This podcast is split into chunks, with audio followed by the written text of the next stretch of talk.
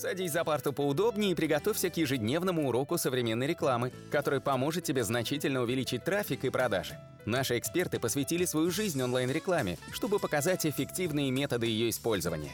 Урок начинается прямо сейчас, поэтому прекращаем разговоры и внимательно слушаем. Всем привет! Это наш 76-й аудиоподкаст, и сегодня мы поговорим немножечко про YouTube про то, как нужно собирать семантическое ядро для YouTube, вообще нужно оно там или нет, как правильно подбирать ключи, на что нужно обращать внимание. И здесь мы поделимся определенными хитростями, тактиками и секретами, как сделать свой YouTube канал успешным. Меня зовут Николай Шмычков. И меня Улитовский Анатолий. И сегодня мы подискутируем даже немножко по теме по сбору семантического ядра для YouTube. Я немножечко расскажу вообще, что такое семантическое ядро. Семантическое ядро это запросы, которые используют пользователи для того, чтобы найти определенный контент. В частности, есть семантическое ядро для сайта, для того, чтобы найти страни, веб-страницы ваши в поиске, для того, чтобы поисковик их мог грамотно ранжировать по, под эти запросы.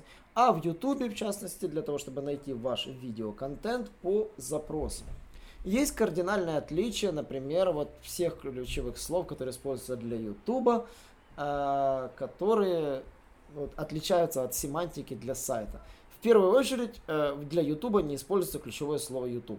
Это довольно смешно, да? Угу. Также не используется ни смотреть, ни онлайн. да, кстати, удивительно, да? Но эти запросы для сбора семантического ядра, я бы сказал, обязательно нужно минусовать. Значит, вы где-то напортачили, что-то не то вытащили. Слово видео не нужно использовать для сбора семантического ядра для YouTube. То есть э, все запросы, связанные с просмотром видео, однозначно минус. Но при этом там, допустим, эпизод такой-то, там сериал такой-то, там может быть вполне актуально. Почему? Потому что вы можете в своем видео обозревать какие-то фильмы. Это нормальная практика. Но вот эти запросы однозначно не должны присутствовать. Про этот секрет мало кто знает. Вот. Второй момент. Э, запросы в Ютубе, они немного отличаются от привычных, э, сказал бы так, SEO-шных. Мы в прошлом подкасте рассматривали голосовой поиск, и в голосовом поиске запросы звучат максимально всегда естественно, логично, правда? Uh-huh. А в Ютубе они выглядят максимально суррогатно. Они выглядят отвратительно, они выглядят э, нелогично. То есть мы не спрашиваем, что такое семантическое ядро в Ютубе. Самый популярный запрос семантическое ядро это, семантическое ядро что это.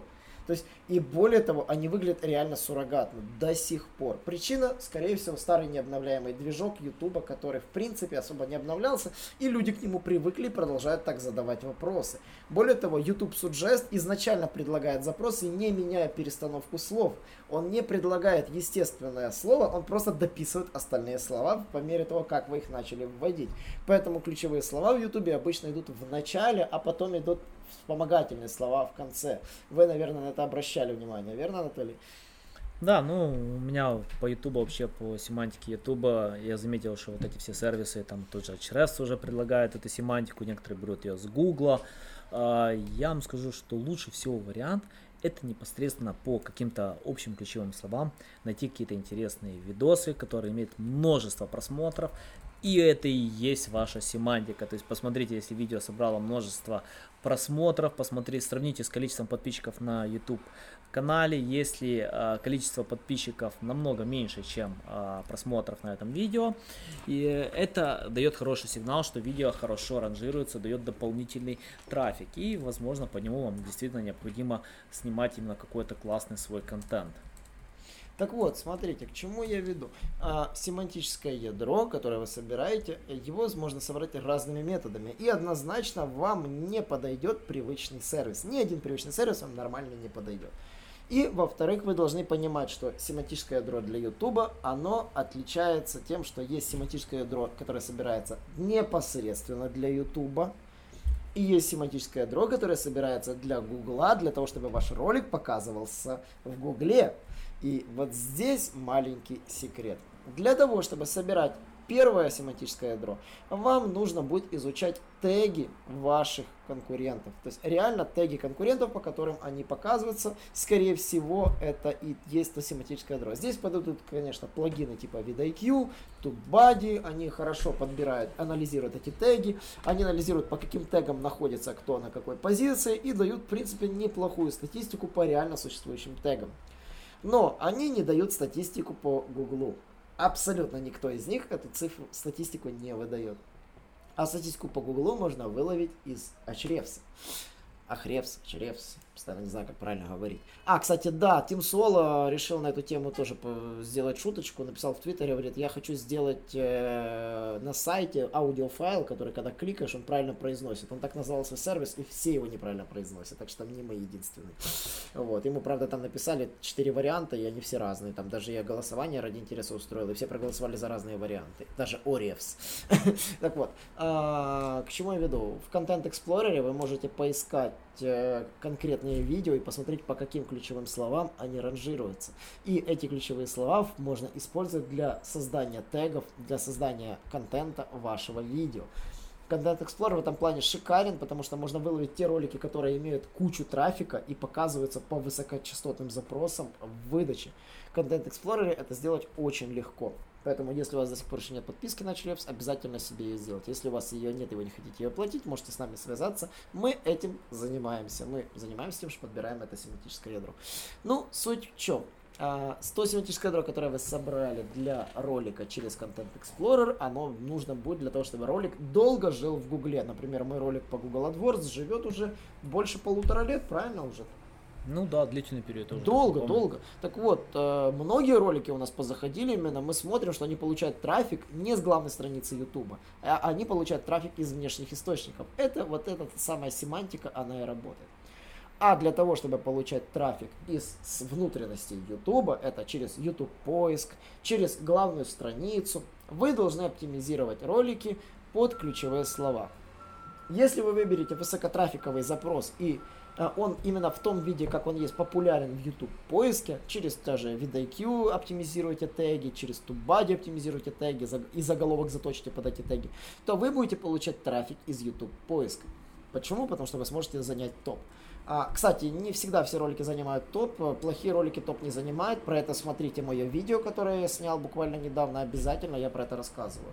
А, по поводу непосредственно подбора ключевых слов э, для того, чтобы показываться на главной странице, тут другая тактика. Выбирайте видео-миллионник, ну какой-то, ну, кто снял вам 100 тысяч просмотров по вашей тематике. Изучаете его теги, смотрите, по каким тегам он занимает первые места, и под эти теги пишите свой контент, но снимаете чуть-чуть длиннее и лучше, чем он. Вероятнее всего, ваше видео будет показываться на главной странице тем, кто смотрел предыдущее видео, потому что на главной странице не повторяя, повторя, показывается то видео, которое он еще не смотрел. То есть, когда я загружаю YouTube впервые, захожу только на youtube.com, да, я попадаю на главную страницу, и там показывается там около, там, не знаю, там 9, 9 по-моему, нет, там четное количество роликов, где-то там 12 роликов, по правильно показывается на главной страничке. И вот на этой главной страничке показываются ролики, которые YouTube рекомендует мне посмотреть. И там могут показываться те ролики, на которые ролики, похоже, я уже смотрел. И что очень классно, это каналов, которые я не подписан. Поэтому Оптимизация под ролик миллионник, мы так называем эту тактику, позволяет захватить трафик, позволяет получить просмотры, но единственный минус, эти просмотры живут где-то месяц. Потом, если ваш ролик не закрепится ни, ни в, в YouTube поиске, ни в Google поиске, то он со временем уйдет и канет в лету. И записывайте новый ролик уже по этой тематике с более свежим контентом. Поэтому как, что я могу сказать по сбору семантики? Я однозначно за то, чтобы собирать семантику изначально, чтобы показываться в Гугле. Если вы умудритесь захватить Google выдачу, это надолго, вы ваш ролик, который вы снимете, он будет жить долго и счастливо. Но шанс захватить выдачу не всегда хороший, вы должны снять просто шикарный материал, который лучше, чем у конкурентов. Если же у вас проблемы со съемкой контента, выбирайте тактику номер три, которую я рассказал, выбирая ролик миллионник, снимаем такой же контент, снимаем каждый месяц что-то снимаем новенькое, обновляем, обсуждаем и таким образом набираем себе просмотры.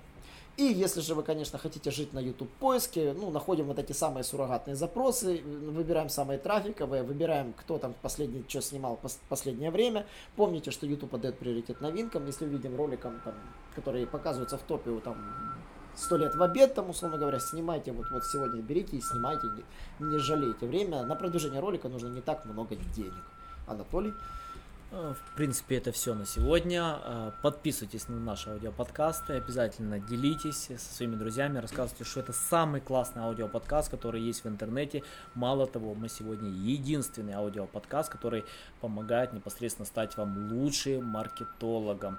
И особенно это будет полезно тем, кто учится сегодня на маркетинге. То есть выбрал эту специализацию, слушайте наши аудиоподкасты и удивляйте ваших преподавателей. И до новых встреч! Наш урок закончился, а у тебя есть домашнее задание – применить полученные рекомендации для получения трафика и достижения успеха, о котором ты, несомненно, мечтал.